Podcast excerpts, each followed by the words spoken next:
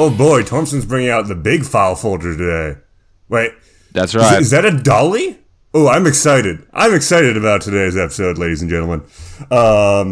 So, as you may know, there is no lost love between Alex Abel and the show. This goes, God, how far does that go back? At least to like the late 80s, I think. We talk a lot about the war game and all that stuff coming out of the mid-90s.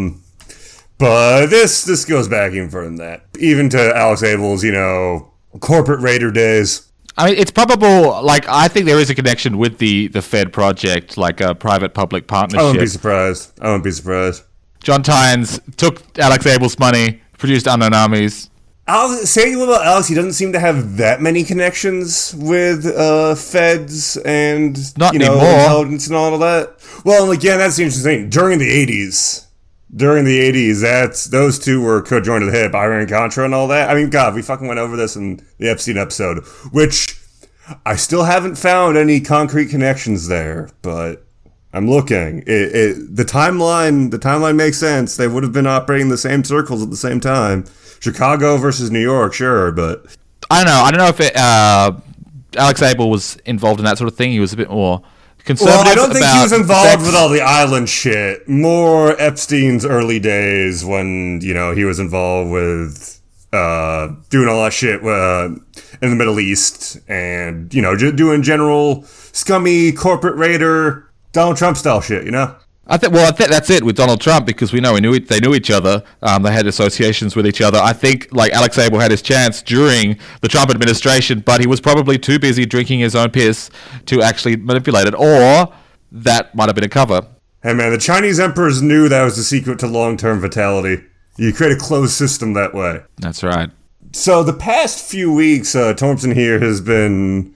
going through Mr. Abel's trash a lot, among other things. Doing your sort of classic, some might call it intelligence, we call it independent journalism. And he has apparently found some very interesting information. Now, I think before we really dive into this... we should maybe give a bit of an overview, but before I start that, would you like to give our listeners at least a bit of a taste of what you found here, man? Oh, it's so much. It's so much. I was just going to dig up some dirt on old Alex Abel just for fun, just to try to poke him a bit, but I dug up so much dirt that I could pan it for gold, and gold I found.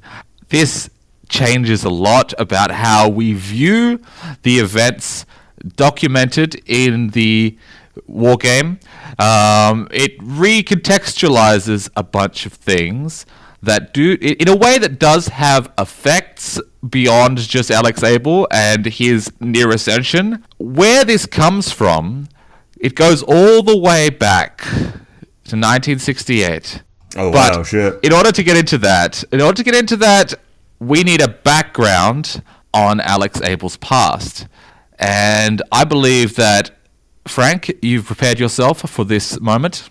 I have. I've done a bit of going over his past as well. His Wikipedia article is quite illuminating for, the public-facing shit and for stuff for those more in the circles we broadcast to. The war games give a pretty damn good dossier.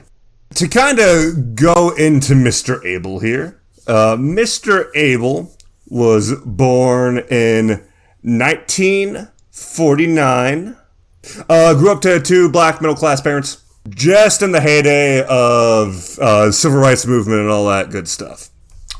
Abel has gone on record many times saying that Dr. Martin Luther King Jr. was a huge personal inspiration to him, and I definitely get that.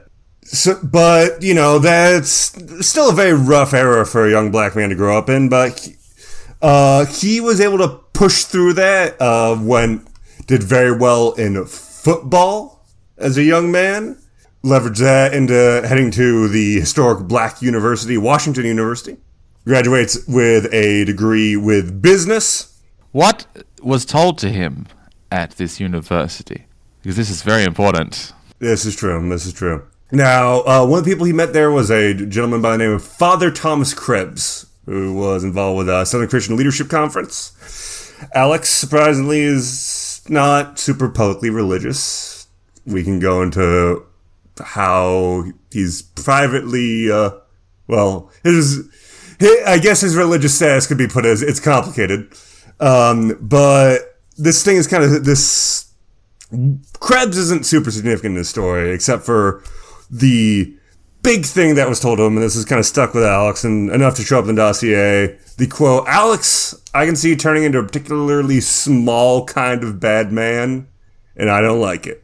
You have the potential to be much more." And Alex replied, "Alex Abel matters. Why should I care about some lady on a bus where I'm going? I plan on having a car and a driver." And I think that's a pretty... that last little reply. How true it is... I mean, these dossiers can be kind of... we know the sort of shit that was in MLK's CIA dossier. It is a nice little pithy reflection of how he... at least sort of from the outward perspective, what his behavior tends to be like.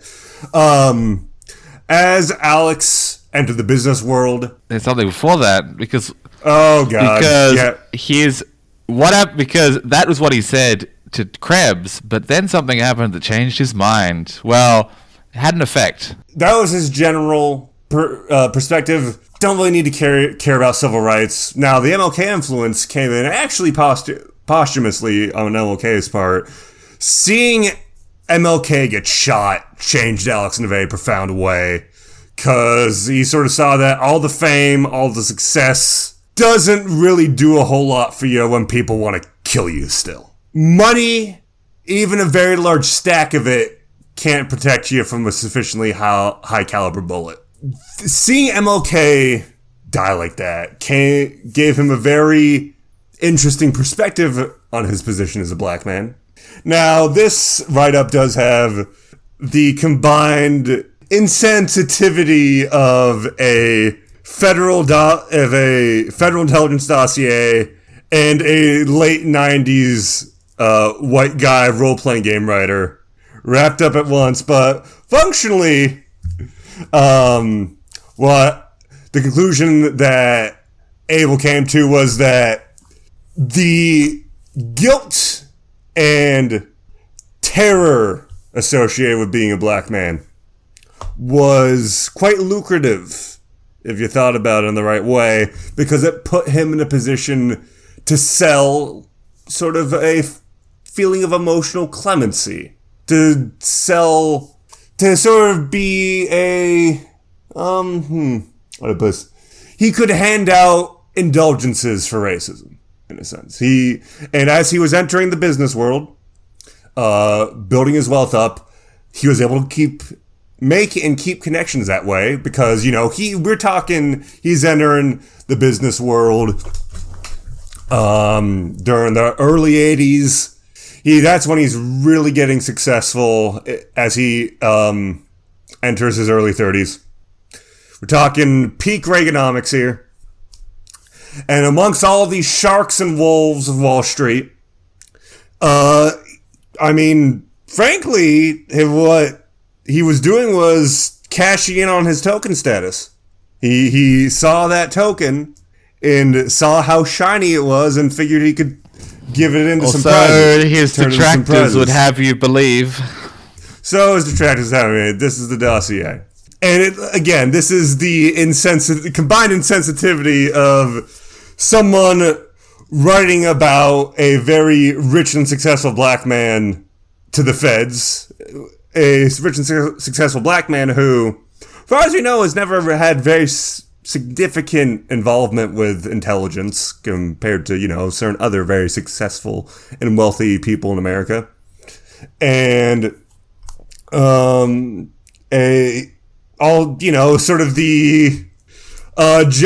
insensitivity on this sort of subject matter that is associated with mid-90s role-playing games. One does not... I don't need to bring up World of Darkness gypsies. I think that's enough. Or Ravenloft gypsies, for that matter. The Romani have not been treated well by the role-playing game industry. But, I mean, White Wolf in general did, had a bit of a habit of not, treating these subjects very tactfully. There's that very famous Wraith source book about the Holocaust, for example, which I've not actually read. I've heard from some people that's actually surprisingly quite good.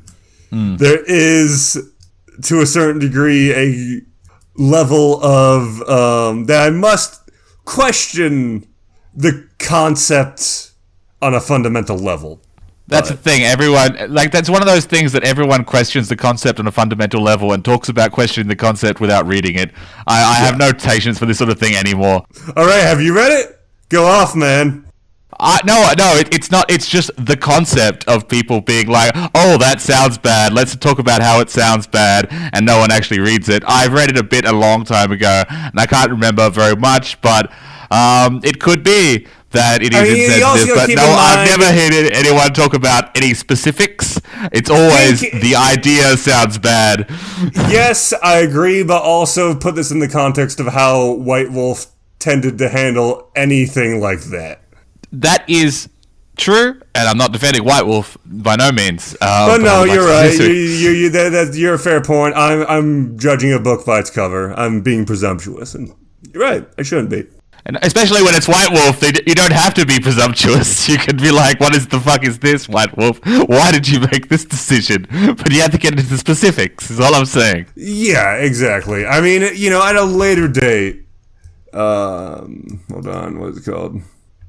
Look. At a later date, we can dedicate an episode to Charnel Houses of Europe, the Shoah. Yeah, that's the name. Oh my god. But yeah, again, that's for another time. Hey Frank, what kind of objectives can we come up with for the Shoah?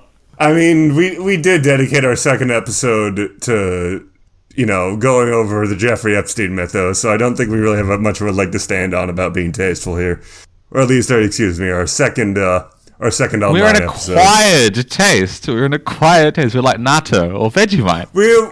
Exactly. We're like Marmite, even. Marmite. We're extremely yeasty. That's true. We should. Both of us should get that checked out at some point. Oh, I won't tell anyone if you don't.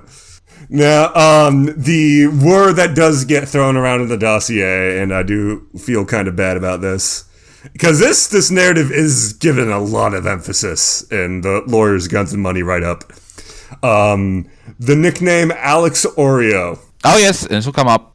And, like, all this can be put on, like, oh, Alex was a black man in a white man's world that was able to use that status and capitalize on it. And the context of how this is brought, it says he endured the scorn of his few peers and with the odious name and the odious nickname Alex Oreo. This is when he's coming up in the early 1980s, entering the capitalist world, entering the like investment, the stock market manipulation. This is basically the sort of it's the sort of tall poppy syndrome you get from certain communities, and also the jealousy you get from other communities. Yeah, that's the thing. He was also just a very good and very ruthless businessman in a time and place where people like that thrived. So, like, putting his success down to just like, oh, he could kind of grant people clemency for their racism. Maybe there was a part of that. That's still a very presumptuous narrative to make when you can look at all the other shit he pulled that actually has a fucking paper trail, right? Mm. Oh, yeah. Oh, yeah. That's right. But this will come up. It'll be very important in what happened. May not be the only thing that's important, but I feel it does have an influence on the reason. It does partially explain his failed ascension in an oblique kind of way, but I'll get into that. It might. I'm not sure how much, but we can get into what archetype he was going for in a bit. Now, kind of his first brush against what we might call the occult underground was a buddy of his while he was drunk and feeling particularly open, gave Alex a number that if he called it and gave them enough money, which is a lot of money, he could basically have pretty much anyone assassinated. And Alex first did this against a child molester who he spotted on the news, and from here he kind of just would call that number up every once in a while, just when he kind of felt the need to exercise some power on the world. And this is the sort of thing that's an interesting enough little detail, and this is and would actually be found by someone looking into his shit, someone writing up this sort of dossier, that I think has a bit more clemency to it, you know? Like, all the quote-unquote Alex Oreo shit, yeah, I think it could have been, a lot of that could have been Tall Poppy Syndrome, and a lot of that could have been retroactive, right? Anyone that got interviewed on this would have been talking about events that were like 10, 15 years ago. Oh, yeah, and that would have been after he made a big shift towards TNI. Yeah. He had a bad rep. Exactly. Yeah. Exactly. So, yeah, there would, people in business that wanted to see him down a peg, never mind all the chargers and whatnot that had bad blood. Legitimate beef. Yeah. I mean, we've called Alex a lot of very negative things on the show, but I don't think we've ever thrown something as fucked up as Oreo at him. We try to come up with things less racist and more creative than that when we're insulting him. Yes, I just think that he's become a particularly big kind of bad man. Yes.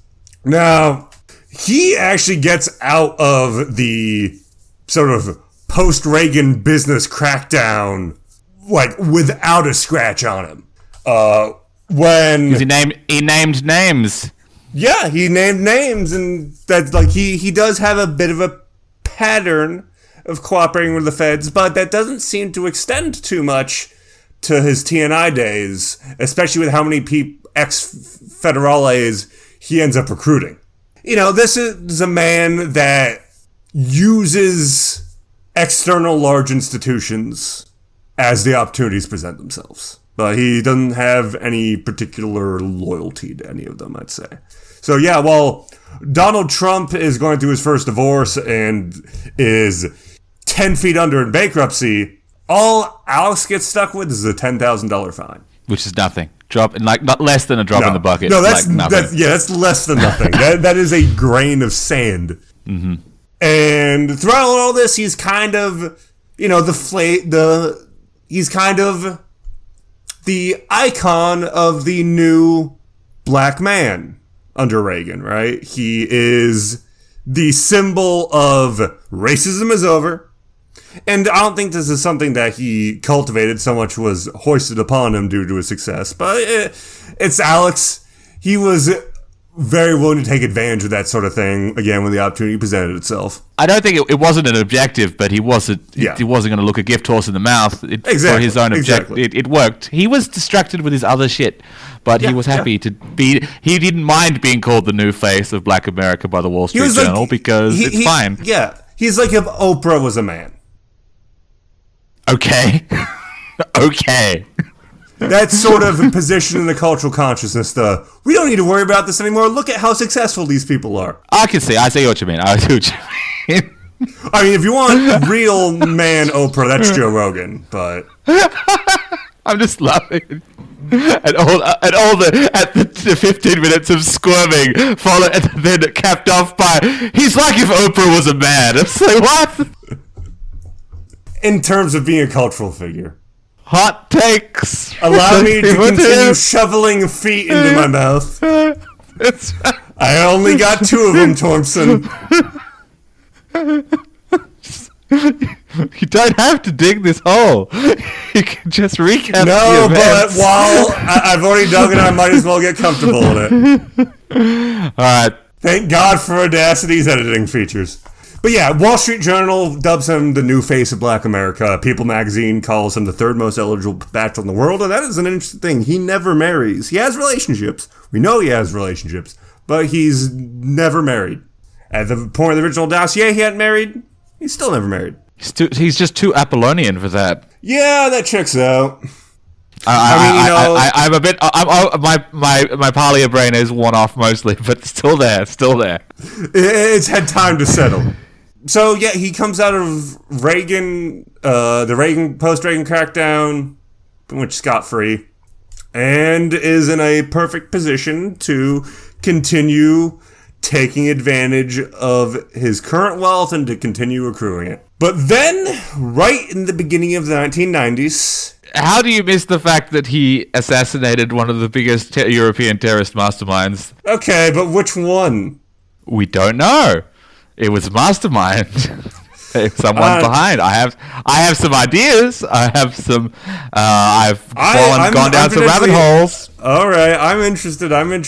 So, yeah, it's... I didn't bring it up because I didn't think it was relevant, but apparently you do. So yeah, like throughout all this, he's kind of keeping his assassinations up, desperate to feel something in his in the hole where his heart to be, where his heart used to be, that has now been hollowed out by capital. And you know, somewhere in the middle of that, he ends up putting down a shit ton of money to kill a extremely, again, terrorist mastermind. That's just one of those words. It's like, is it? Yeah, terrorist cells aren't that connected, especially not as much as, late mid '90s federal dossiers and fiction would like you to think, right? We'll see. Now. But apparently he pulled it off, and it cost a shit ton of money to do it. A third of his yearly income. That's a lot of money, actually. It is a lot of money. Because that's the thing. As you mentioned before, it doesn't matter how much money or power or moral weight you have. That doesn't stop a bullet. It didn't stop the bullet that killed MLK. But he realized that applies to bad people as well as good people. It's true. But this perspective kind of changes again right at the beginning of the 90s. January 1990, Alex has something that, well, the fellas in the white lab coats, the experts, his doctors, called a neurological event. They thought it was maybe like a minor stroke or something. It's important to keep in mind that Alex is in his, early 40s at this point. He's not old, but he's middle-aged. He's starting to hit that age where you might need to start worrying about this sort of thing. He goes into a coma for 3 days and wakes up, and all he can talk about is the fall of the keys. And this moment is very important to Abel's involvement with the occult underground, because this is kind of the spark that gets him to get involved in all this. And what he's come to realize through talking to various consultants of the occult variety, he found out about the Invisible Clergy through a book called The Invisible Clergy that was written by Emil Dodostov back in the 70s. Small print run, edited. God, I think we have a copy of this on our bookshelves, but it's yep. It's pretty marked up. There's only 100 of these around, and you don't even, a lot of those end up getting burned. So, I won't be surprised there's only half of those are still around at this point. But it does, say what you will about the book, it does give a pretty complete sketch of how all this invisible clergy business works. It was ghostwritten with information from an insider. Interesting. What Alex has come to understand, and what is sort of the general consensus in the occult underground, and as we know, general consensus is the same thing as truth. The fall of the keys was the moment when the bullet train that is Ascension missed Alex by just a hair's width. And instead of Alex ascending, her graciousness, Daphne Lee, instead ascended as a naked goddess. That is what he's been led to believe. All right. And I always kind of found that narrative strange too. It's bullshit. It's not how that works. Not at all. Not at all. But I'll get into this. I'll get into this. This is all connected. Yeah. Okay. It's all connected. That's sort of the popular story in the occult underground, is that Daphne Lee ascended instead of him somehow. What he was going to ascend as, we don't really know. Again, I'll get into there's three candidates that I'm going to get into. All right. Now, from this, he ends up just grabbing for, scrambling for as much occult knowledge, real occult knowledge as he can get his mitts on. And in the process, he ends up putting together a network of, how would I put this? At the time, at least, it was a pretty kind of loose confederation, almost like a criminal conspiracy. But a lot of them were just straight up on his payroll of various chargers and avatars and assorted occultists to find... So Alex could ideally find his way back to Ascension. And this is what comes to be called the New Inquisition. Yes, it is. Now, I don't want to get into the New Inquisition too much, because that's a different ball game. Because my focus is on Alex Abel. Yes. Yeah. And basically, he spends the 90s and early 2000s using his money and this network he's built up to try to find some way back into to find some way into the Invisible Clergy. And I mean, it ends up not working out for him. Like, the key thing about the New Inquisition, and again, I don't want to go into it too much, but the thing that gave it an edge over most groups floating around the occult underground is that, I mean, all the inner circle of it were, for lack of a better term, normies, right? These are people that haven't dedicated the majority of their lives to weird occult ritualistic acts. These are people that run and own successful businesses and organizations, and, or generally people that have, what the doctors might call executive functioning, right? Mm. As opposed to your average adept who spends a lot of their time just doing weird shit in public and private so they can get special points that put a tingle in their fingers. Mm. And the New Inquisition makes a lot of... The New Inquisition hits the occult underground like a first-generation Hummer.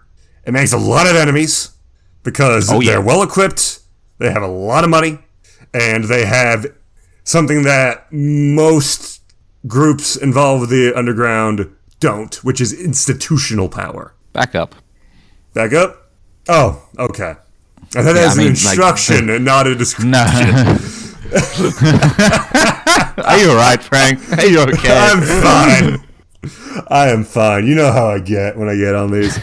And the thing is, for all that, after all that shit, nothing really comes of it. He never finds a way back onto the edge of the stratosphere. Just according to plan. Oh, now you're having me really curious, man. So, what ends up happening, and one of the interesting things is that the New Inquisition gets, just like Alex Abel came out of the post-Reagan crackdown pretty much unscathed, they come out of the Whisper War pretty much unscathed. They were pretty scathed. I mean, compared to Mac Attacks or the True Order Saint Germain, Mac Attacks was stomped on by three groups at once, but no one got out of that unscathed. Certainly not Alex Abel. So what happens with Abel is in 2007, so a good few years after the Whisper War, he gets drugged into sleep by his main bodyguard, a gentleman by the name of Eponymous. Mm-hmm. Or that's the closest thing to what you might consider a name. Mm-hmm. And apparently Eponymous gets Eponymous and some allies of him end up clearing him out, stealing a bunch of their artifacts, taking a bunch of information, getting a bunch of Alex Abel's dirt, and giving it out to other high-level people in the New Inquisition. And a lot of the high-level members of the network, a lot of all the artifacts they've accrued over the years, rituals, all those are gone in the blink of the eye. In pretty much one night. And, I mean, this is a good few years after the Whisper War. And even this isn't that bad for Alex. You know, it really undermines the New Inquisition, but that sticks around to a certain degree. No, what ends up fucking over Alex the most is the 08 crash. That's some irony there. Yeah. He couldn't avoid it forever. Nope. I mean, the Fed's certainly trying, but, you know, someone's getting hit with part of that bill. And, unfortunately, Abel was the one who had just been tapped on the head. The Federal Reserve called out Goose, and he was fucked. And from here, between the shit with the 08 crash and getting betrayed by several of his closest associates, that, it does things to a man. So there's... In the wake of that, there was a lot of restructuring in the New Inquisition. A lot of emphasis placed on loyalty, to the point where they're running on, in certain levels, a private practice MKUltra, where they bring you in, they psychologically engineer you for loyalty, and then if that don't work, they scramble your eggs a bit, so that whenever you hear the name of Alex Abel or the New Inquisition, you just feel all warm and fuzzy inside. Warm and something. Now... Warm and drippy. Now, I hope you're going to explain that, because I am curious. No, not that, because none of this about TNI is relevant. You seem to be implying that TNI has placed psychic cop cages on many of its members. No, I'm not implying that at all. All right, I heard dripping. I was what the fuck are you getting at? What's being done in that? What's being done in those psych salad plants? It doesn't matter. Let's get into it on the TNI episode. Yeah. All right. But I want to touch on the current structure a bit, because it is kind of reflective of his current state. Because nowadays, whereas before TNI was sort of a it was almost like a private intelligence organization that focused in the occult underground and was all in Alex Abel's pocket. Nowadays, it's kind of... God, how do I put this? Imagine a mix between Lulu... Do you know all the business, how, like, the fucked up ways that Lululemon is run? Is this kind of a cult? No. All right, well, we can go to a later date then.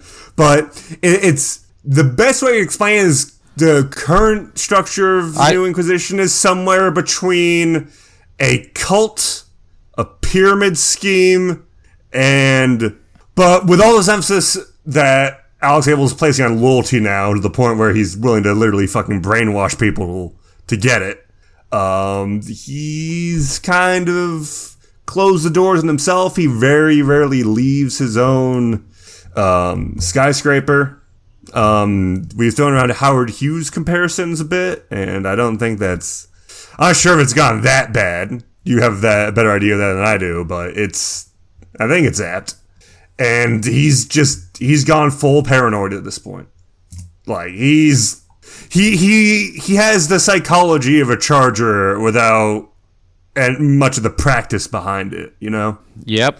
The cult underground has shaped him in its image, and it only took, 20 years to do it.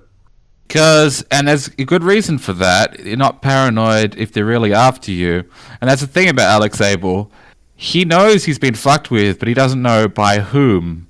And I think I figured it out. All right. So to kind of paint a picture where Alex Abel's at now, at this point, he's in his early 70s. He is basically a shut-in that runs a mix between a cult, a multi-level marketing scheme, and a occult private investigation firm, and pretty much all of his friends and everyone that was ever close to him betrayed him. Yeah. So, yeah, he's not doing too well. He's still pretty rich, though. He's still pretty rich. Not as rich as he used to be, but he's doing all right for himself. And yet he's been spiritually castrated. All right. I mean, I just spent past half hour going over his complex history. Lead with that, Thompson. What do you mean by spiritually castrated? That's just a turn of phrase, but I think probably is apt for this particular situation, because I believe in this what I'm going to do today. It's not really aimed at our normal audience so much as it's aimed at Alex himself, because I think I've figured something out. Or we one know. Of your peons. And now, this, for once, I think Alex has surrounded himself by a lot of people who are yes men, who tell him what he wants to hear, or tell him what he thinks he wants to hear. But also, he has been put into a situation where his own prejudices and the prejudices of those around him have affected the way he thinks, and this is part of the plan, I believe. There is a perception in the occult underground about what Alex Abel almost became, what he almost ascended as, and there is like a inherent sort of underlying assumption that it has something to do with him being a black man in America. Now, yeah. It does, but not in the way that people think. The perception of it has been tainted by racial identity politics, but in a way that distracts rather than clarifies. Now, this has affected even Abel himself. One of the things that gets thrown around as a potential is the archetype of the white black man. I don't really think of that as a particularly culturally significant archetype on a global level. That's it. There's actually two problems with... There are three main hypotheses about what Alex almost ascended as in 1990. One of them is the white black man, then there's the man who succeeded where you should have, and then there is the Algerian hero. Now, each of these is wrong, in my opinion. Let's hit the... because the reason, and you just touched on it just then, is that when you ascend to the invisible clergy, you do not ascend as a stereotype. You ascend as an archetype. You embody universal values that could apply to anybody in any society, in any time in history, or at least in our society now, in our zeitgeist at the moment. You are a whole new type of person, a whole new form of person, and the white black man is both too specific and too vague, because it's too linked up with the American historical experience. But the thing is, the invisible clergy is guided by the collective unconsciousness. And this is the problem. This is one of the bias exhibited by the feds towards American culture in the war game is problematic, mainly because it ignores the fact that there's over 1 billion people in India, there's over 1 billion people in China, there's billions of people all over the world, and all of these people, they make up the collective unconsciousness. So when you get into the specifics of something like the white black man, the fact that it's vaguely racist is almost irrelevant. It's the problem of... It's not universal. It's not universal, because a black man seen as white is not universal, and it's also paradoxically too broad, because it covers too many different things. Like, what could it be? Like, for some person it could be the token, but what's the token? The token is an outsider, and the outsider is an archetype I've heard of, and he wasn't an outsider. An outsider who's granted conditional insider status. Exactly. That's right. Another thing is people say, oh, he's an Uncle Tom. What's an Uncle Tom? That's something closer to a collaborator. And that's another archetype that I've heard tell of. But that's the thing. Like, these things kind of interfere with each other. And also, they both tied up in the U.S. racial experience. So, like, what a white black man is. But the problem is, there's too many ways to be white. There's too many ways to be black. There's too many ways to be a man. And there's altogether too many ways to be a white black man. And none of them quite fit Alex Abel and his life. So maybe his detractors or his biographers, they might call him like a token or Uncle Tom or whatever, but that's just, those are snarl words. That's just like, it's jealousy and or it's resentment. Like, it's not like, I just went over his life. We just spent a good amount of time going over experiences. It's not like he was ever very concretely linked to ever cashing in on like his racial status with, and like selling, you know, quote unquote, selling out in any way, right? No, he was just a very successful black man in a very white dominated field at the time. But also he was dodgy as all hell, which reduces his link to both the token and like the Uncle Tom, because he didn't act like a platonic ideal of the Uncle Tom. He wasn't trying to be like the good one, right? No, he was dodgy and up to a bunch of sketchy shit. Yes, that's right. But that's right. All that sketchy shit was pretty much entirely divorced from his racial status. Yeah, because he was sketchy because he was a capitalist investment fucking broker guy in the 80s. Yeah. He was part of the general zeitgeist. Yeah, he was a fucking shark. It's not because he was black, it's because he was a fucking shark. Exactly, and that was too much part of his public persona for these sort of very racialized ideas of what the archetype to be to make any sense whatsoever. So the white black man can be discarded easily. The next one, which is some semi-related, is the man who succeeded where you should have. That one was the one I always leaned to, because while it's not something you see a lot in, like, you know, popular culture or film or whatnot, I think that is a figure. Maybe I wouldn't put as man so much as the one who succeeded where you should have. I think a lot of people have that idea. Is there enough of a shared idea of that to build an archetype out of it? No. It's the same. It has the same problem of the interpretation of the naked goddess as the woman everyone can have but you. It's too relative, it's too subjective, it's too positional. Because, for example, if you're looking at the man who succeeded where you should have, it's quite possible for two different people with two different lives to feel resentment over the success of the other one, to feel that the other one was the one who succeeded where they should have. But so which one is it? Which one's the, if they're equally, like, who's the one, who's the archetype? No one is seen by everyone as the man who succeeded where you should have. Well, like, I would argue that the Naked Goddess shows that you can't ascend as an archetype like that. It's just when you ascend as an archetype like that, you are forcibly stripped of all specificity. You are rendered very close to a blank slate.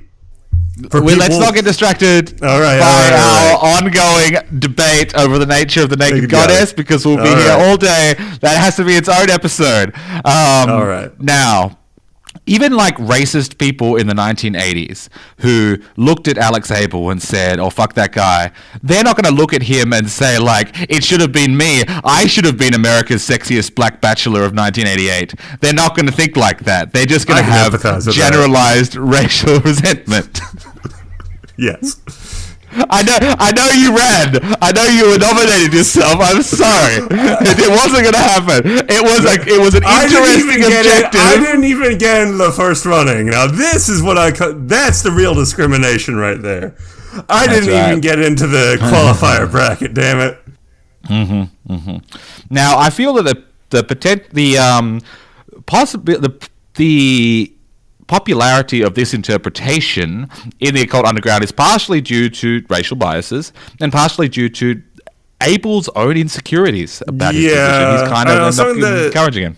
Something that I think doesn't get brought up enough about the occult underground. There's a lot of racist people around here. Yeah, of course there are. Everywhere.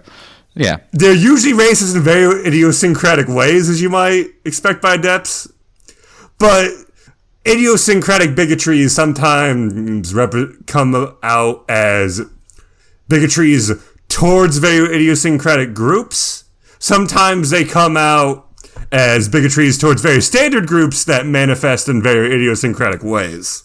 That's right. But the problem is, whenever you bring these like racial biases to the table when you're don't bring a racial bias to a metaphysics discussion, because it's not helping you at exist. All. It doesn't fucking exist. Well, no, racism exists. We know it. Racism exists. Race doesn't. That's right. Race doesn't exist. Racism does, and that does to get to be kind of a wibbly wobbly thing with how the SASphere works, but one of the things with racism is that it's very localized and rarely universal enough that you can really build solid archetypes out of it. No way.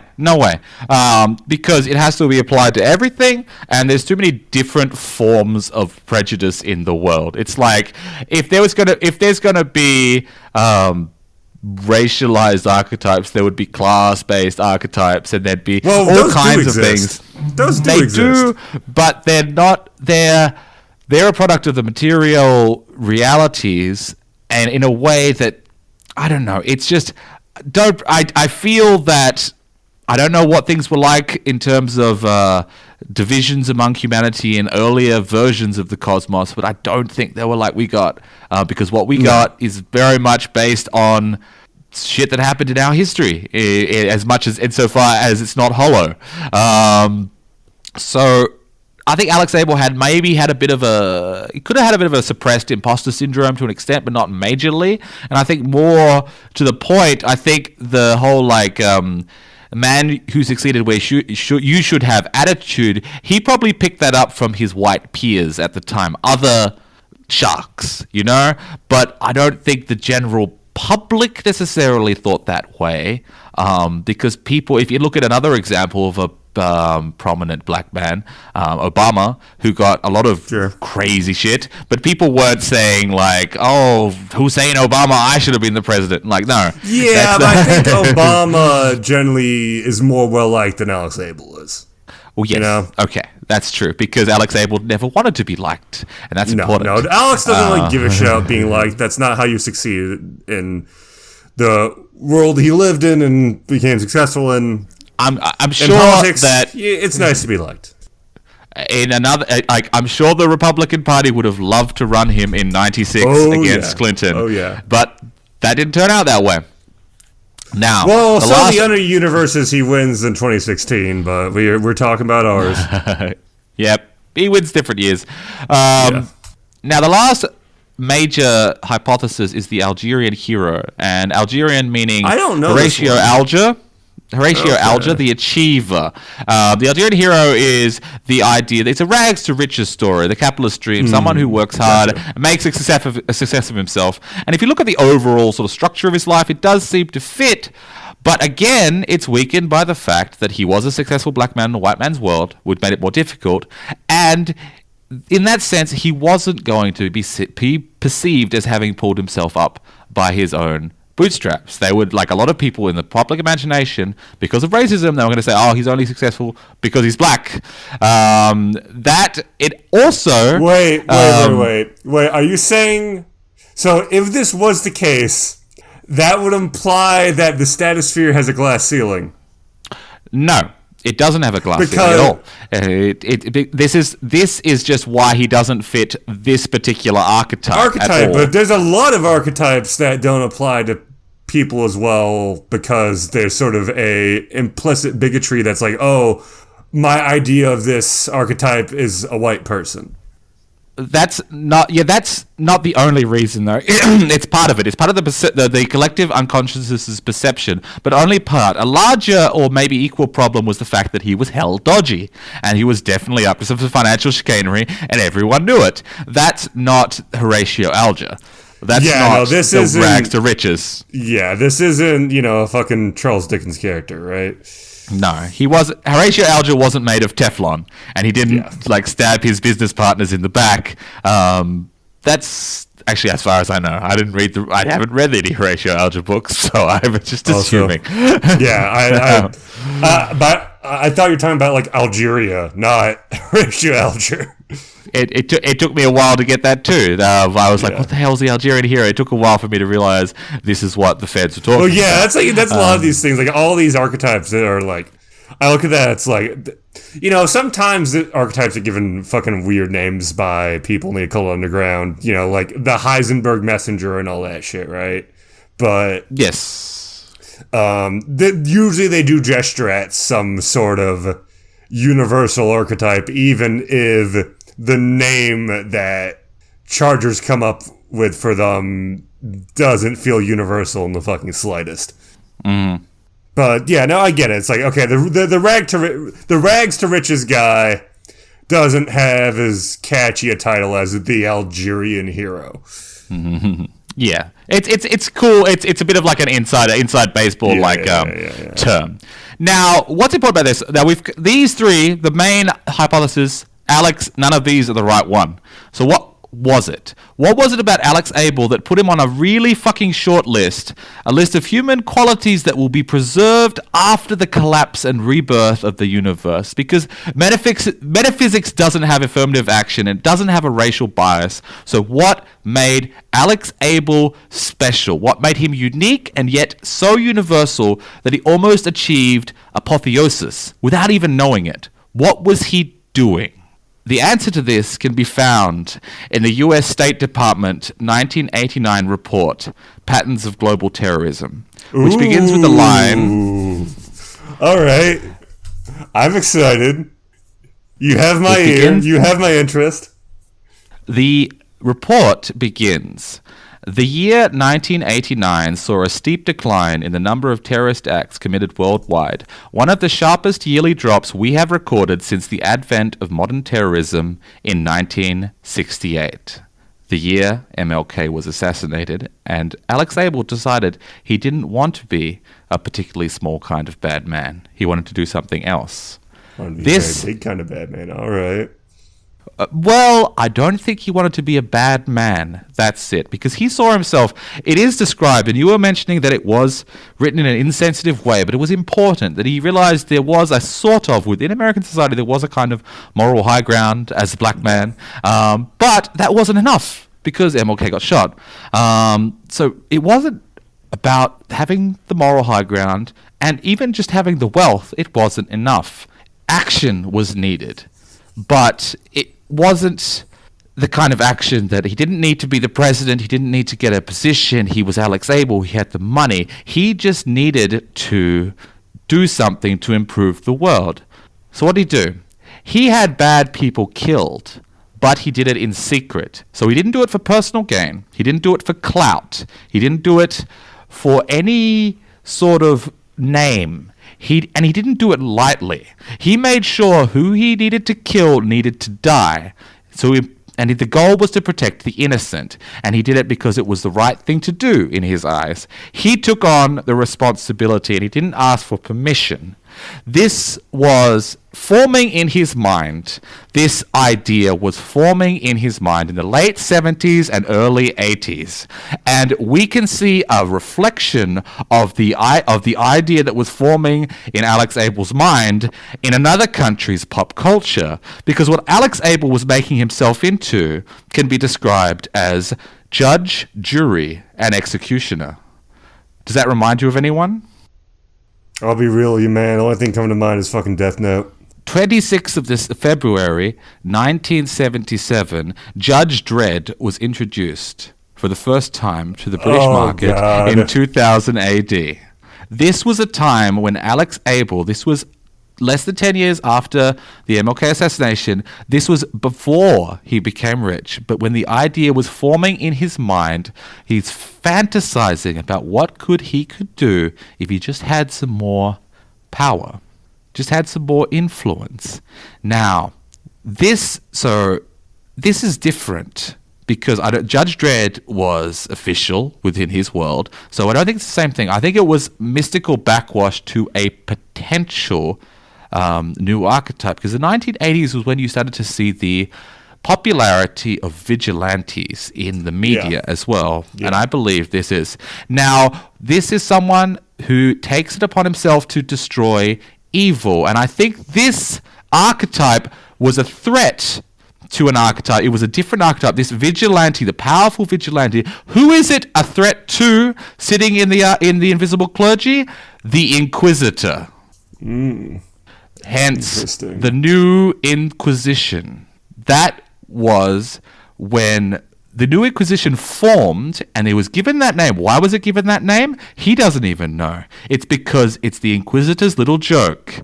The Inquisitor manipulated Emil Dodorov, and it manipulated, what's his name? The Heisenberg Messenger, Dermot Arcane as well. The Inquisitor had Dermot Arcane. I reckon it was a deal to get the Heisenberg Messenger up there. This was a deal between the... This is support for the Inquisitor to Dermot Arcane's attempt to become the new messenger. It's because Dermot Arcane unseating the messenger was huge. He needed support in the Invisible Clergy. The Inquisitor wanted to make sure that Alex Abel stayed on the Earth. So he got Dermot Arcane to come up and say some crazy shit in his car and get kicked out, and it knocked Alex Abel off his path. The keys, what are the keys about? I figured out what the keys are. And it all links up to the Blekingegade gang. I don't know how to pronounce this. It all goes back to trouble in Denmark. So what you're saying so far is that the New Inquisition was just kind of... Alex Abel almost got hit with the same fate that Erica Fisher did, where they failed to ascend and then are stuck in the trappings of the archetype they're almost going to replace as sort of a ironic punishment / the archetype taunting them. Interesting. All right. Because, and this all links into activities that Alex Abel was engaged in, because he upgraded quickly from child molesters and pedophiles in the US to more international things. And you thought that the assassination of the European terrorist mastermind was some exaggeration, but I don't think it was. I think he did. I think that happened. This guy? Yeah. This is a problem. I can't find out. I could find the traces of him. I think he was in secret. I think he was something like a dark stalker. I think he was an archetype of some kind, possibly a god walker. Yeah, what sorts of terrorist acts was he doing? This is a good question, and because I believe it links to two groups. I want to get to what happened in... I want to get to why this particular European terrorist mastermind was in Buenos Aires when he was killed by Abel later, but I first want to get into this group. Let me see if I can pronounce it.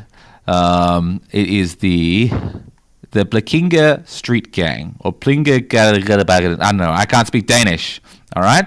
So these guys were a group of about a dozen politically motivated criminal activists who were inspired by communist ideology, who during the 1970s and 80s committed a number of highly professional robberies in Denmark and sent the money to the Popular Front for the Liberation of Palestine. Okay, now, what's interesting about them... Kind of a Danish weather underground. Yes. Now, it's interesting that they were communist because it's a nice mirror image to Alex Abel's...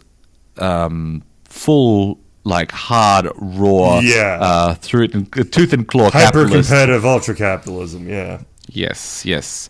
Now, what's interesting is how much when I read about these guys, I'm reminded of TNI, because they were famous for the professionalism of their heists. They were made up of two, and what was really interesting, which I'm not sure how important this is, but they were made up of three organizations, an inner core, if you will, that were known by the acronyms KAK, KUF, and KA/MKA. The KK and K, which I think they weren't aware of, but it's symbolism. Yeah. It's symbolism. No. That's some solid synchronicity there. Yes, because they weren't racist at all, but their lack of racism is why I think they had a link, because they did oppose what Alex Abel was trying to do in a more symbolic kind of way. Now, let's go into the MO of this group. Now, These guys were notable because they were very hard to track down because they maintained absolute secrecy, didn't say anything on the phone, made sure they were not followed. They had very good tradecraft. They didn't tell their closest family what they were doing. They planned their heists in advance. They did good surveillance. They used stolen identities to rent cars, false driver's license to rent apartments. They had professional counter-surveillance techniques, so they were able to keep one step ahead of the cops. They used masks and theatrical makeup to complete disguises. They did never reveal their political affiliation or motives. They never carried any papers with their real names or addresses. And they had very good equipment for a bunch of communist Danish revolutionaries. And they were also known, interestingly, when they did the heist, they were known to be extremely brutal and scary for the reason of they wanted to act hit quick, hit fast, take the loot, and they described as they don't want the victims to do anything except flee or freeze. But at the same time, they avoided human casualties at the same while they're doing it. This reminds me a lot of how TNI operated in the 1990s, but in terms of the occult underground rather than this sort of communist rebellion. And I think that is another little joke on the part of the sitting inquisitor, because these guys link interestingly because the history of the Blekinga gang is weird. Real fucking weird. Anything about them wearing raincoats? I haven't found that yet, but... And this is only one of two that you got, right? Yes. This is the thing that happened before he ascended. One of two major events that happened just before he ascended.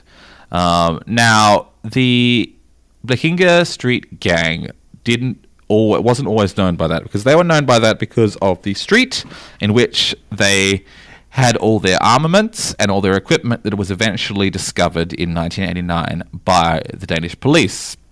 Now, where these people came from, it goes back a long way. It goes all the way back to 1963 and the Sino-Soviet split.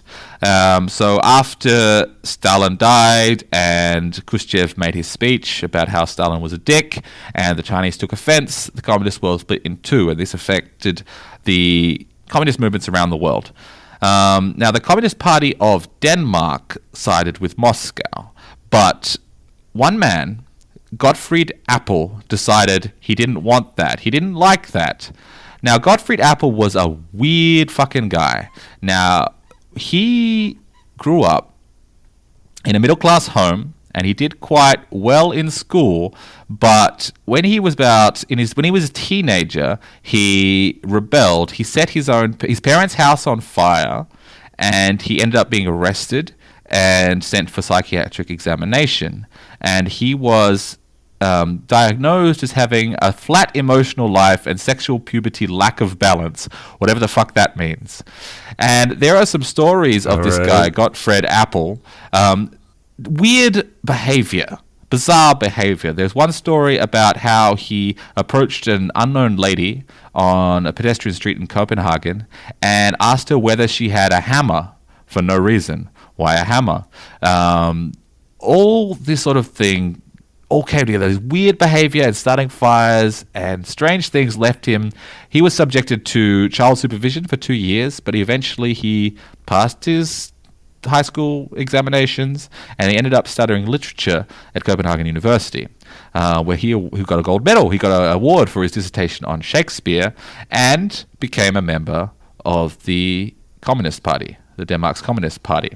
And he got a job working as a reviewer on literature in a newspaper, the party newspaper, which was called Land and Folk, I believe. Now, the problem was he was too much of a Maoist, and he didn't like the fact that the DKP, which was the Communist Party of Denmark, was siding with Moscow, so he formed his own little group, which was called the KAK, the Kommunistic Arbejdskreds, which meant Communist Work Circle, and his plan was to push them towards Mao Zedong thought. And for his efforts, he was kicked out of the DKP and ended up getting a job at the Chinese embassy, where he established a publishing house called Futura, which translated like Chinese propaganda and bulletins and made Danish copies of the Little Red Book and did like things like that. Now, he developed his theory about his own ideology, as if you will, about how things were going. His theory was called either leech state theory or parasite state theory, which is the not uncommon idea that the rich countries exploiting the third world were exploiting the third world to such an extent that they were able to buy off their own working classes into supporting bourgeois capitalism. Now, what's the very famous American book that's just been the basic tenet of Maoist third worldism, isn't it? Basically, it was from that line of thought. It was pretty early on. So he would look at Danish social welfare and decided this is why communism isn't taking over. Now, this is interesting because the way it's described does sound like it's talking about how people, the downtrodden, the working class, they end up buying into the system that exploits the rest of the world. Reminds me of Alex Abel, in a way. So that could be some link. We're getting some links here, right? Now, yeah, no, there's some interesting parallels here. Now, he worked. Now, his little communist work circle wasn't going very well by himself. He was like a one-man circle of this weird guy who worked at the Chinese embassy, right? But he met two people that were very, very interesting. The first was because this is what a woman he already knew. Her name was Ulla Horton, and she became his mistress and his second wife. Now, she was a journalist, 10 years of his junior, and the description of like how they hooked up was very interesting because apparently up to this point he had been a happily married man with no problems in a quiet house with his wife and teenage daughters, and then one day he just came, picked up his clothes, his books and his typewriter and left and never came back, because he decided he was going to go and live and be with his mistress, who also joined his group, the KAK. It's a tale as old as time. Now, go back to the Naked Goddess and potential ideas. There's a popular idea that Naked Goddess is the femme fatale, but I don't believe that. But I think this woman could have been an avatar of the femme fatale, but possibly not the only avatar in his area, that affected him. Tale as old as time, literature genius, defects to the communist embassy, starts out putting literature, and then leaves his wife and happy marriage and family for his journalist mistress. Tale as old as time. He also had a bad friend. He met a bad man. His name was Jens Holger Jensen. Now, what I liked about this when I first read about him is he's described in the way that the war game would put as a bunch of identities. He's called a firefighter, paramedic, and karate expert. It's excellent. Like, all right. Oh, perfect. I trust this man already. Well, you shouldn't, because I believe this man knows what he's doing. He can fight fires and people. Mm-hmm. However, he was known for having a particularly strong double character. He had really good manners, he had lots of girlfriends, he was always good at parties, he was liked by his colleagues at the fire brigade, and he's liked by his family. He was described as a tall, elegant, blonde fellow, the Germanic type and the dream of every mother-in-law. Yeah. No one knew he was a terrorist, that he wanted to be a terrorist. He was a terrorist for years, and none of his friends or family knew. So I believe that he was a two-faced man as well. This is why you don't hang out with people with more than four identities on the character sheet. That's right. You can't trust them.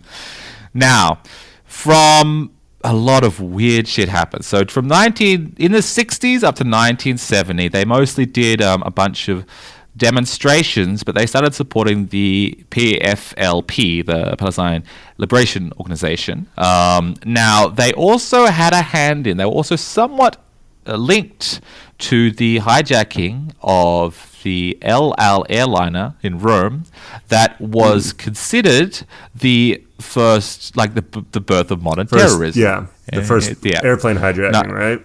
Yes, 1968. Well, the first modern airplane hijacking, commercial flight hijacking, if I remember correctly. Yes, and so while that's... Wait a minute, hold on, let me just check this out. Because that's pre-D.B. Cooper, right? Yep. 1 second. So that's only a few months after MLK was assassinated and Alex Abel had his change of heart, which might be relevant, 1968. So these guys, so I mentioned that there was the KUF and the KAMKA. The KUF was the youth wing of the this group, the KAK. How many kids were they recruiting? Lots. They were a few kids. Because, what I'm seeing currently is there's like 3 members of these guys. Have they expanded by this point? They have expanded to a few members. They've got KUF members. Like I'm sticking to these 3 because at the moment because they're the most important. I gotcha. This sounds like a cabal. I get you. These are the most interesting and out there characters. But I do want to get a sense of the size of the organization at this point. So it's expanded by this point, and they're apparently recruiting.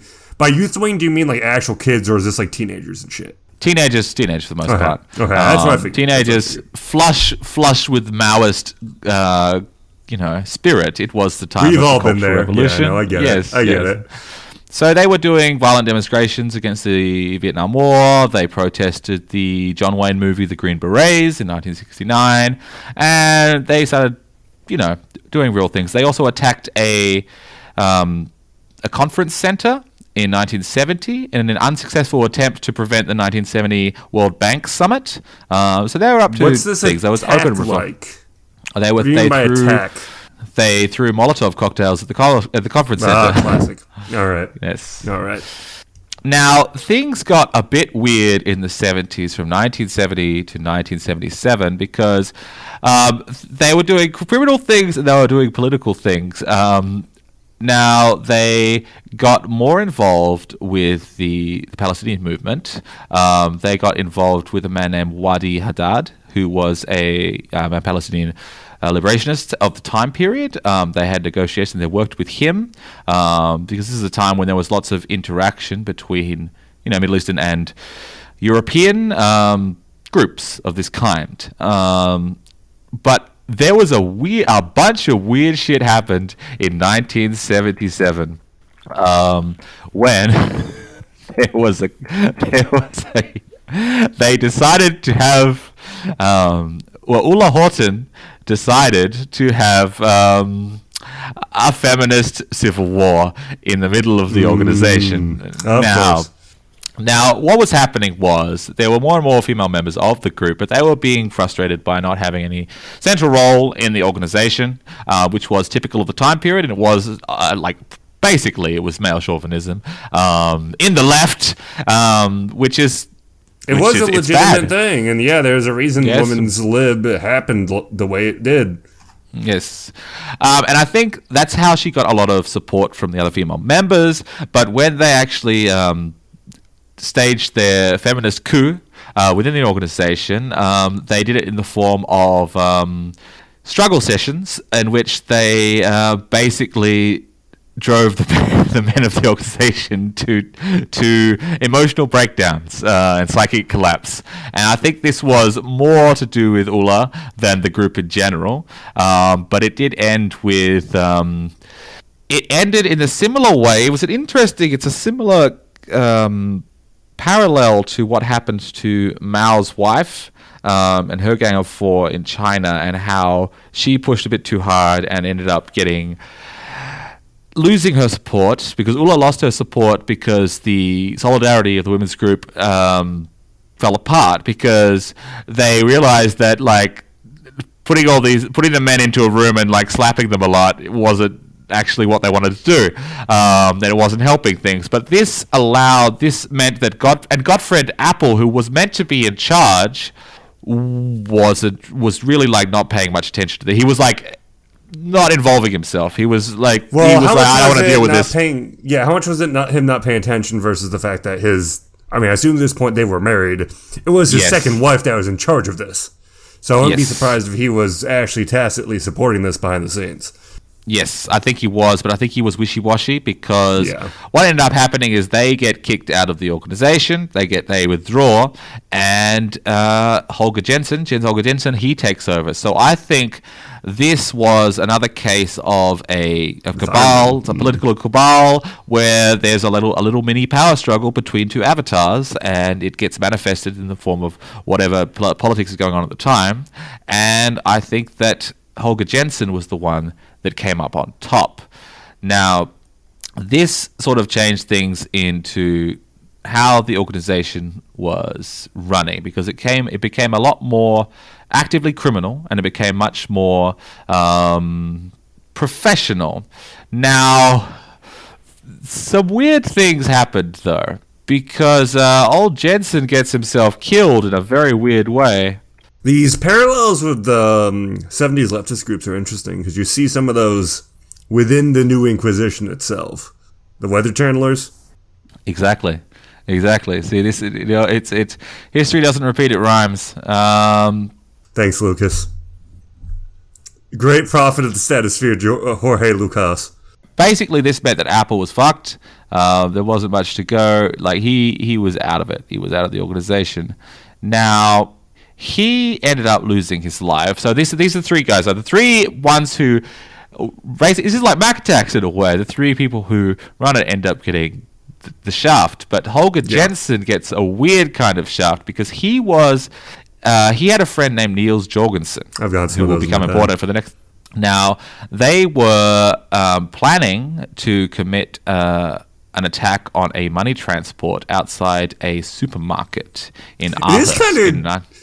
It is just kind of crazy how this sort of shit never gets talked about now.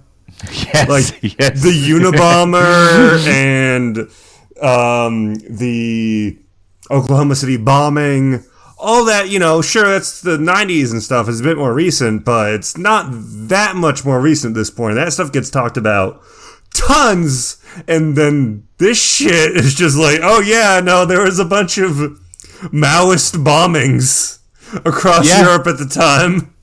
Yep. It happens. I'm relying on a document from the Wayback Machine that's clearly translated automatically from Danish to English. So it's kind of fucking nuts. Well, there's groups like this in the United States too. There's groups like this in the UK. Yep.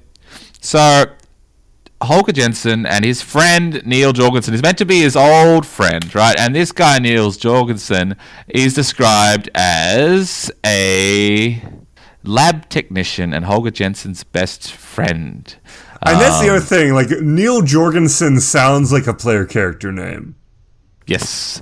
Sounds like, all right, I need you, I imagine the GM being like, all right, I need you guys to come up with Danish player character names. This is my character, Niels Jørgensen. So they're getting ready to take on, they're preparing to get this money transport, right?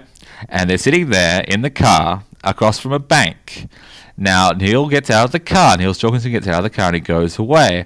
And the driver of a truck in the opposite lane suddenly loses consciousness because of an insulin related incident. Oh, drives full speed across the lane and smashes into the car, killing Holger on the spot, while Niels just looks on from the distance.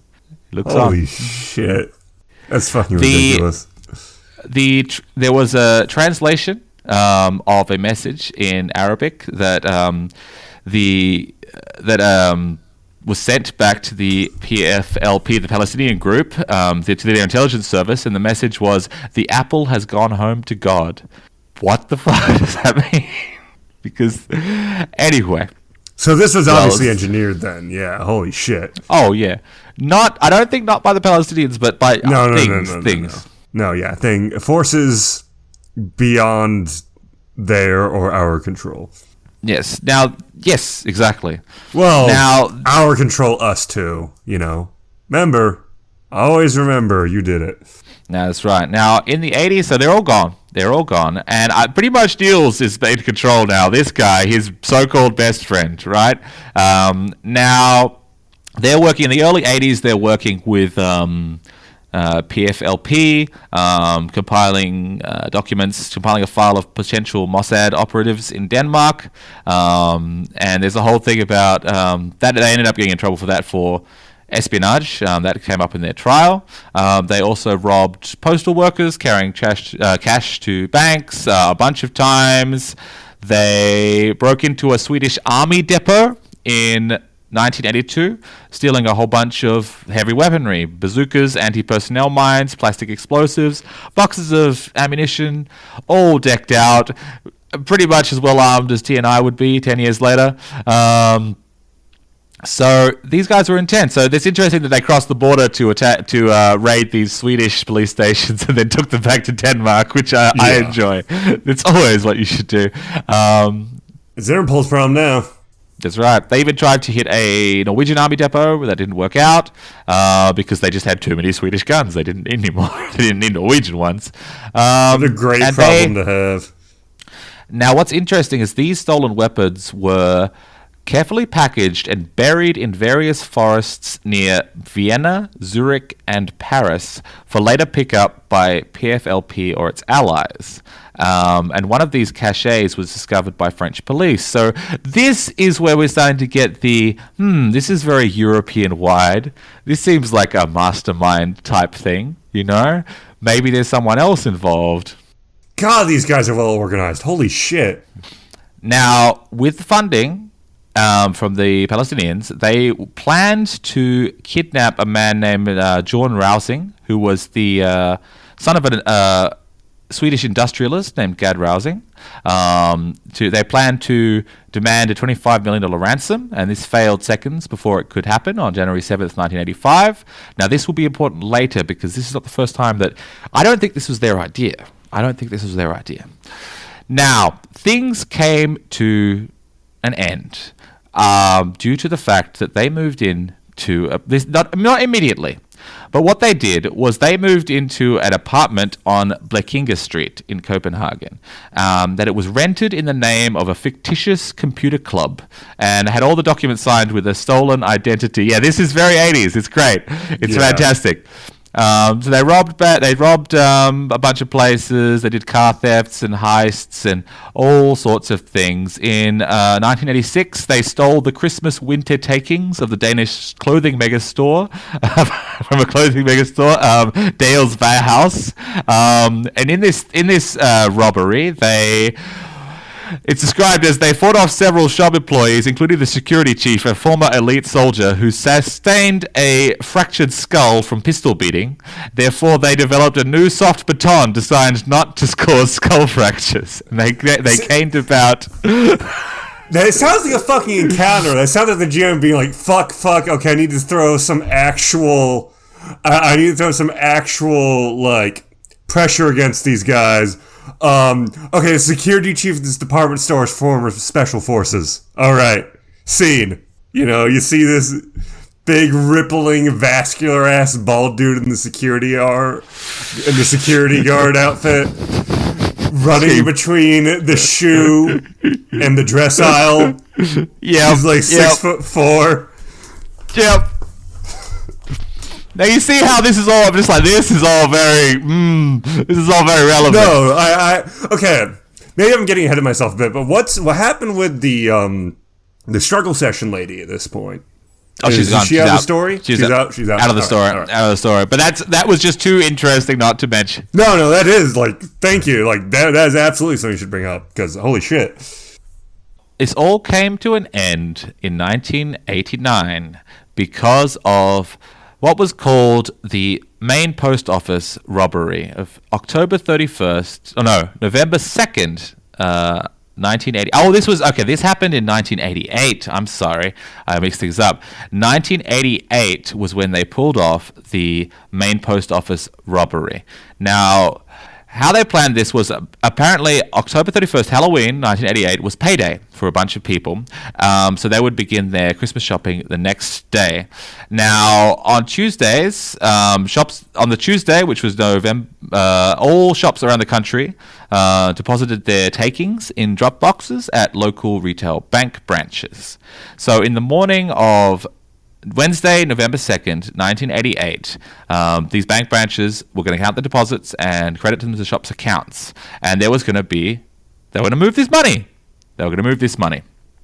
Now, a bunch of these gang members, the Blekinge gang members, and their names were Torkil Lauesen, Jan Wyman, Niels Jørgensen, Carsten Nielsen, and Mark Rudin. You've heard of Niels, and the important thing here is this guy, Carsten Nielsen. He was the getaway driver, and he will become important later. So they met in their hideout at Blekingegade, and they put their plan into action. They stole a bunch of cars and parked them in strategic locations, and they parked a Toyota Hiace van across from the back gate of the post office. Now, they had this well planned out. They knew that at 4:25 in the morning, all the postal trains will deliver the mail at the postal rail terminal between Copenhagen Central Station and the Copenhagen Police Headquarters. And then at 4:50, the money was going to be loaded from the trains into a yellow armoured postal van with the call sign 886K5B. And it had a driver and a guard. Now, they knew that the van had a direct link to police HQ, but they didn't know that they didn't know that. They thought the van had a direct radio link to the police HQ, but the gang thought they only had a radio link to the postal headquarters, who would have had to phone the police. So they had a timer of 2 minutes. They think that we had to go in and get out this money before the cops come. We had 2 minutes, basically. So what happened was at 5 a.m., 8886 left the postal terminal going for the main post office, and at 5:02 they passed a patrol car, and at 5:03 they passed the town hall square, where they were spotted by Carsten Nielsen, the getaway driver, who radioed the rest of the gang. He jumps on a bicycle and pedals after the orange van, while this is still Europe. The rest of the gang are in a stolen Ford Escort. They put a blue police light on it and drive to the post office. Now, two of the gang are dressed as uniformed policemen, and another two are dressed as detectives, right? So they arrive at the post office back gate, and they start questioning the gatekeeper, saying that they're looking for the perpetrators of an assault nearby, which they just made up. And while the two dressed as cops, they pretend to search the yard for this fictitious assaulter. So the postal van drives through the town, and the plan was initially that Carsten Nielsen was going to stage a fake bicycle accident to attack it there, but they decided not to do that. They decided to wait till it gets to the post office, which is why they had their costumes on, right? So at 5:13 and 40 seconds, they broke their cover and attacked the guard just as the van is arriving, and the driver immediately calls in the robbery. Now, they thought that they would have 2 minutes, and they actually had a timer. They started a timer to make sure that they would get out, but they didn't know that right near them, passing the Church of the Holy Ghost, was a patrol car with an officer and a rookie partner whose name was Jesper Hansen, and they responded. Now, while these guys were robbing the truck,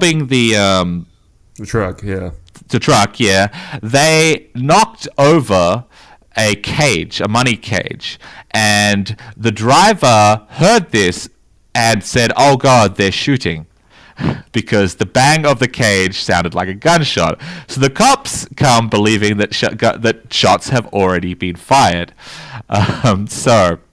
But they get all their loot, and they get it out of the van, get it into their Ford Escort, and at 5:15 and 19 seconds, they've loaded it. Oh, they've loaded into their van, jumped in the back, and they're about to leave with 21 seconds to spare. And they come driving out, and the cops are waiting for them, and they open fire because they believe that one of the gang is already shot. So they're gonna fire as soon as they come out. Yeah. They miss.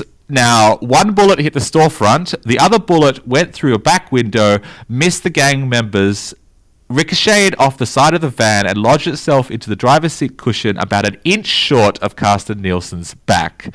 I don't know what that means, but it's going to come up in a way. God. One of this gang members, which might have been, it's either Niels or it's another one, probably Niels, jumps out and fires a shotgun at the cops and hits Jesper Hansen in the head. The rookie cop gets shot in the head. Again, this sounds like a wargaming situation. So they all get in the van and drive away. But now this is a problem. They've killed a cop. Now the cops are real pissed off. They're in trouble. They're in real trouble. But they're clever. They're clever in the fact that they think that they've covered their tracks, and even if they are arrested, they're not going to be able to link them back to their activities. So a couple of months later, April 1989, the police arrest most of them. Everyone except Carsten Nielsen. Everyone gets arrested, and they search their homes and their workplaces, and they don't find anything useful. They can't find anything except identical sets of keys. And this is what got me interested. Now, they knew that these keys were for the gang's secret hideout. They didn't know where it was. And they didn't have Carsten Nielsen, right? So Carsten Nielsen was getting paranoid, and he thought he was going to get arrested next. He managed to destroy some evidence in the hideout, but he stayed on the move. He was trying to keep one step away from the cops. He was renting a car from his brother, and he was just driving around. And on May 2nd, 1989, he accidentally drove his car into a lamppost, disfigured and blinded himself, and was picked up by traffic police, who sent him to hospital, searched his car, and found a utility bill for the hideout. That's how they got the location. They opened the door with the keys, and that's how the Blekinga Street gang all went to jail. And how long did it take for them to find him? They arrested everyone else April 13. He drove his car into a lamppost on May 2nd. I believe that was something. Yeah. I don't think he accidentally drove into a lamppost. No. There's too many fucking coincidences with this. It's not 6 months. It was less than a month. That was Alex Abel. I don't know how he did it. It was before he knew about magic. He fucked up Carsten Nielsen, but didn't kill him. Disfigured and blinded by the crash into a lamppost. And this is one of two options. This second option better be as compelling as this one. Otherwise, we should just fucking skip it. Because holy shit. Now, this definitely influenced the Ascension in a big way. Yeah. Because I believe Alex Abel was involved in all this. I believe this is the thing. He didn't do it for clout. He didn't do it for fame. He didn't do it for money. He did it for stopping bad people. And these guys killed a cop. They were a bunch of communists. He didn't like communists. They were talking some shit, and they got taken out. Remember, he was dealing with terrorists, and he dealt with these terrorists. Well, do you have a strong idea of what exact archetype you think he was ascending as? Because the main thing coming to mind is like the anonymous vigilante. That's it. That was it. Anonymous vigilante. And you can look to Judge Dredd and shit, right? But, I mean... Yep. Looking at the zeitgeist, It wasn't, it was the vigilante. It was the vigilante, definitely. Well, I mean, the main thing that comes to mind is, and I hate to say this because it keeps fucking coming back to comic books, Batman. Fucking Batman. Maybe. Like, could be the anonymous, the masked vigilante. Yeah, that's it. The emblazoned champion. Yeah, the anonymous vigilante. And Alex Abel almost got there. And it was just, I mean... Let's not tie this to Team Salvation. That's a dark path. That goes dark places real fast. Okay, so that's one of two options, and you did spend that's not an option. It's not an option. I believe that this is linked because the keys are so important. This was part of the joke. Okay. I thought you said there was another thing. It is described in the dossier in Lawyers, Guns and Money that he did something just before he ascended, right? The assassination of a European terrorist mastermind. Staggering cost, he did something that killed someone, unmentioned, unnamed, interestingly, someone that the counter-terrorist agencies couldn't touch, maybe even didn't know about. Someone he was meant to be untouchable. Could have been a messenger, actually. He hopscotches around Europe. It could have been something. Now, he gets his brains blown out in Buenos Aires on Alex Abel's dime. And now I was looking into Buenos Aires, and I was like, what happened in Buenos Aires? Is there anything that happened? And there was, in 1989, there was an attack on the La Tablada barracks, which was a military barracks that was attacked by members of the Movimiento Todos por la Patria, which was basically... It was a leftist group that took the barracks to get weapons because they thought that a far-right group of military officers were about to take over the government. They were pretty much right. But looking at it, it did seem to be very much an internal thing. Not really. I didn't see what there's a place for Alex Abel to get involved or any kind of European mastermind. So I think what happened was actually happening slightly north, because there is a link to Argentina here. And this is the kidnapping of Abilio Diniz. Now, who the hell is this guy? He's a rich man. He's a Brazilian businessman. He's one of the wealthiest individuals in Brazil. And he's still very rich. He's one of the most influential people in the country. And he got kidnapped by a group of people, and these people are ridiculous. It's Chileans, Argentinians, and weirdly, 2 Canadians. Oh, God. This is happening when there is an election coming up, right?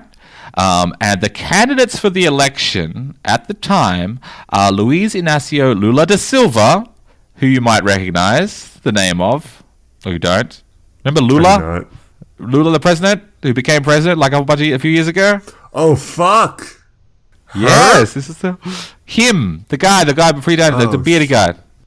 Oh, fuck. Yeah, okay. He was involved with all this? He was running for election for the Workers' Party at the time. Yeah, no, I remember that. Okay, fuck. And he was involved with this terrorist. No, I don't think he was. I don't think this is background. Right. This background, and he was against this guy Fernando Collor de Mello, who was the right-wing party candidate. Yeah. And now this guy looks exactly like you'd expect the right-wing candidate of Brazil to look like. Let me post you a picture. Just all right. Yeah, that's pretty much exactly on point. Yep. I was expecting a slightly less receded hairline. Other than that, like, exactly. Now, this kidnapping occurred on the day of the presidential election. It had serious repercussions on the elections, because there was a rule at the time. There was a prohibition of any political party talking to the media, whether television, radio, or newspapers at all, which meant that rumors soon spread that this kidnapping was due to the Workers' Party, and they had no way to, like, counteract these accusations, these rumors that were spreading, which is one of the reasons why they didn't win the election. Now, these 2 Canadians are weird as hell. I don't know what they mean, but they're weird as hell. These were 2 students. Their names were David Spencer and Christine Lamont. They were both students at Simon Fraser University in British Columbia, and they had joined the kidnap gang. They'd used their Canadian passports and contacts to rent a number of apartments in preparation for the next victim, who was Diniz, Abilio Diniz, who was at the time the primary shareholder of Brazil's largest supermarket chain. Are you noticing some tactical similarities now to our Danish friends? A little. Now, in December 1989, Diniz was dragged out of his Mercedes-Benz as he was on his way to work, and then bundled into a station wagon, which was disguised as an ambulance. And he was held in a small underground cell and subjected to loud music to break his will. And they were negotiating This family were negotiating a $5 million ransom when police stormed the house where he was being held in Sao Paulo, based on a tip from a neighbor who had complained about the music. Apparently, they tried to use it to break his will, but this guy, Diniz, had just requested to turn it up louder, which was what ended up saving him, because the neighbor complained. It was like, turn it up, you bastards! And then the police raided. Now, The police raided, when they arrested 5 Chileans, 2 Argentines, a Brazilian, along with these 2 Canadians. These 3 of the Chileans were members of the movement of the Revolutionary Left, which is a Chilean, like a big left-wing organization.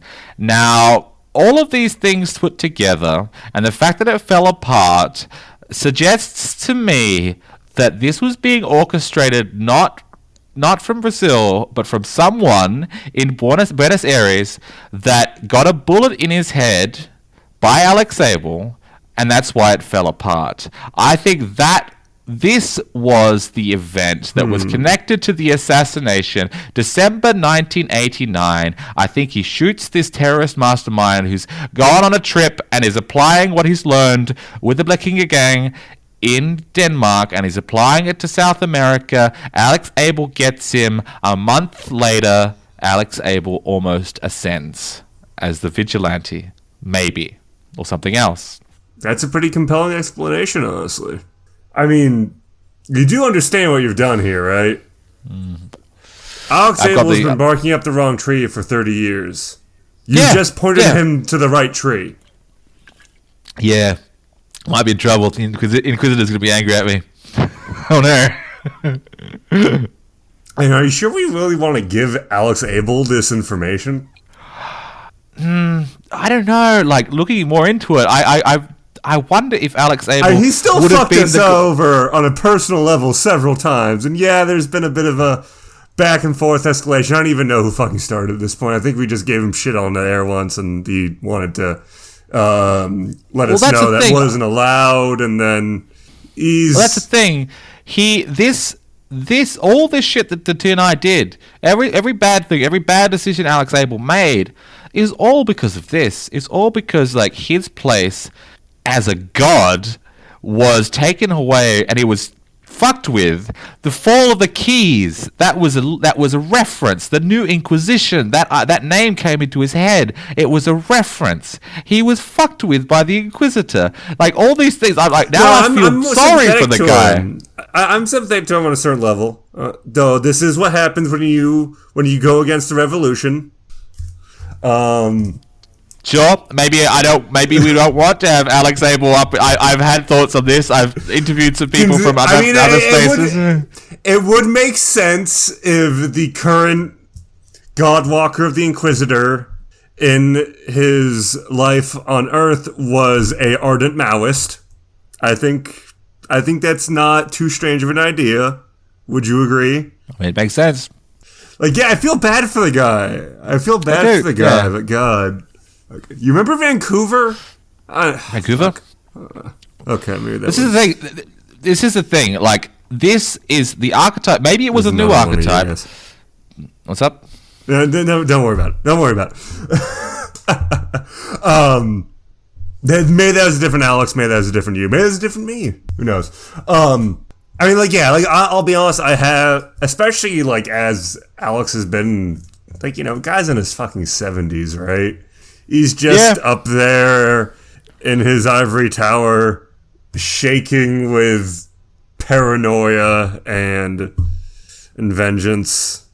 And I'm not even sure he cares that much about Ascension at this point. At this point, I think he just wants to feel safe. But the thing is, he's never going to be safe, because if someone reaches that point of Ascension, it means he's got there. And everything that happened after him, after that, the TNI, the Whisper War, all the changes, everything that's fucked with him since, maybe even Eponymous' defection, even like that sudden change in personality, I think it was probably orchestrated by the Inquisitor, the sitting Inquisitor in the Invisible Clergy, and a whole bunch, all this shit, you know what I just thought of, that we talked about earlier on, why there's all these alternative explanations, these hypotheses? Doesn't that sound like something involved with the Heisenberg Messenger?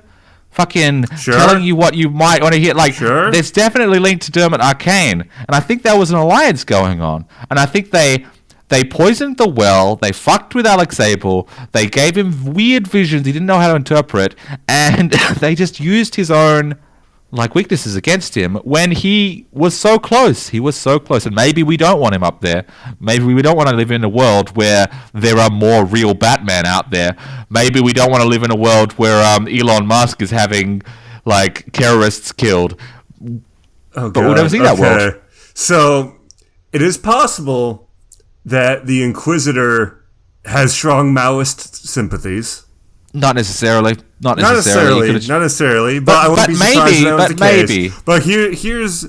Maybe this is tying things together with Too Neat of a Bow. No, that's great. The struggle session. His second wife. Fuck. Apple's second wife. Oh, yes.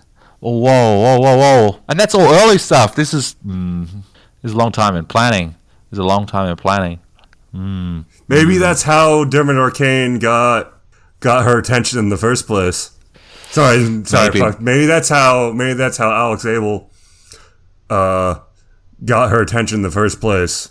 He was putting in all this money to fuck with that group that she was involved with, and she followed it back the other way and realized she was already out though. She was already out though before he got involved. Yeah. He wasn't involved. Like that thing that all happened in 1977, and he didn't. No, I get. Oh, okay. So that was fucking like over a decade before. Gotcha. But it does make me think that there might be a connection there because she just fucking disappears. She just thin air. Yeah, maybe she just and someone with that strong of a personality. And that closely involved with so many other people pulling off these heists, I refuse to believe that she just was like, nope, I'm going to be quiet from now on. Because think about the sitting Inquisitor. Our idea of the Inquisitor is like Spanish Inquisition that no one expects. Yeah. But it's at least backed by power. It's backed by, like, the struggle session in the KAK, that is probably, maybe she was a Godwalker of the Inquisitor. Yeah, that's interesting. I mean, it wraps things up with a bit too neat of a bow, but it would make a lot of sense. Yep. She was just another brick in the wall. What I'm interested in is who the fuck this terrorist was, because I think that he might have been a Godwalker of someone too. This is some invisible clergy power struggle shit, like, affecting the world. Yeah, no, this was... I mean, you know, it could have just been someone getting instrumentalized by the clergy. That happens all the fucking time, but I wouldn't be surprised if there was some sort of fucking avatar. Hell. Oh, God! Wait a minute. This fucking mystic backwash from these events, right, kills this guy... And Buenos Aires almost ascends as the vigilante and is failed. This happens in his Chicago penthouse. What happens a few years later in Chicago? Fly to Heaven. He was trying to... What's-his-face was trying to ascend as the terrorist. Like, that's a mystic backwash. We'd have to follow that guy's paper trail a bit more. Yeah. That means I have to read Fly to Heaven again. Oh, no. But... It was the late 90s. But you see, like, writing this stuff, you can't write it off just because it was the late 90s. No, you can't write it off. There's truth in there no matter how little tact it's put with. That's right. It's like tact or lack of tact. It doesn't matter. It's what, like, reading between the lines. Don't call people Oreos. I think I'm going to... I think I'm okay with putting my foot down on that one, but all right. Otherwise, yeah. Just because your role-playing game scenario happens to have unfortunate parallels with a terrorist attack that kills thousands of people later on, doesn't mean there's not still truth to be found there. That's right. I always think of myself as more of a Tim Tam, and not just because if you suck milk through me, it's delicious. God fucking damn it. Oh man, I could go for a digestive right now, fuck. Alright, well, no, I think you've cracked the case. Now, Alex, this doesn't mean we forgive you, but we feel a bit guiltier about all the things we've said. That doesn't excuse the hit squads, but hopefully... This gives a reason to bury the hatchet a bit and you'll, at the very least, send less of those after us. Even if you cut it in half, we'll be appreciative. Did you hear that? No, that crack? That crack. What was that? Yeah, what was that? Yeah, look at the bullet hole. They definitely could have got you. Okay, well, we need to move this studio again. All right, well, that was like a love bite. That was nothing. He would accept. It was nowhere near that was a leg shot. He just wanted to know, let us know that he still cares. We know, Alex. We know. All right. Well, hopefully things. Hopefully, once we get this out, things will die down a bit. But until then, well, we still love you, Alex.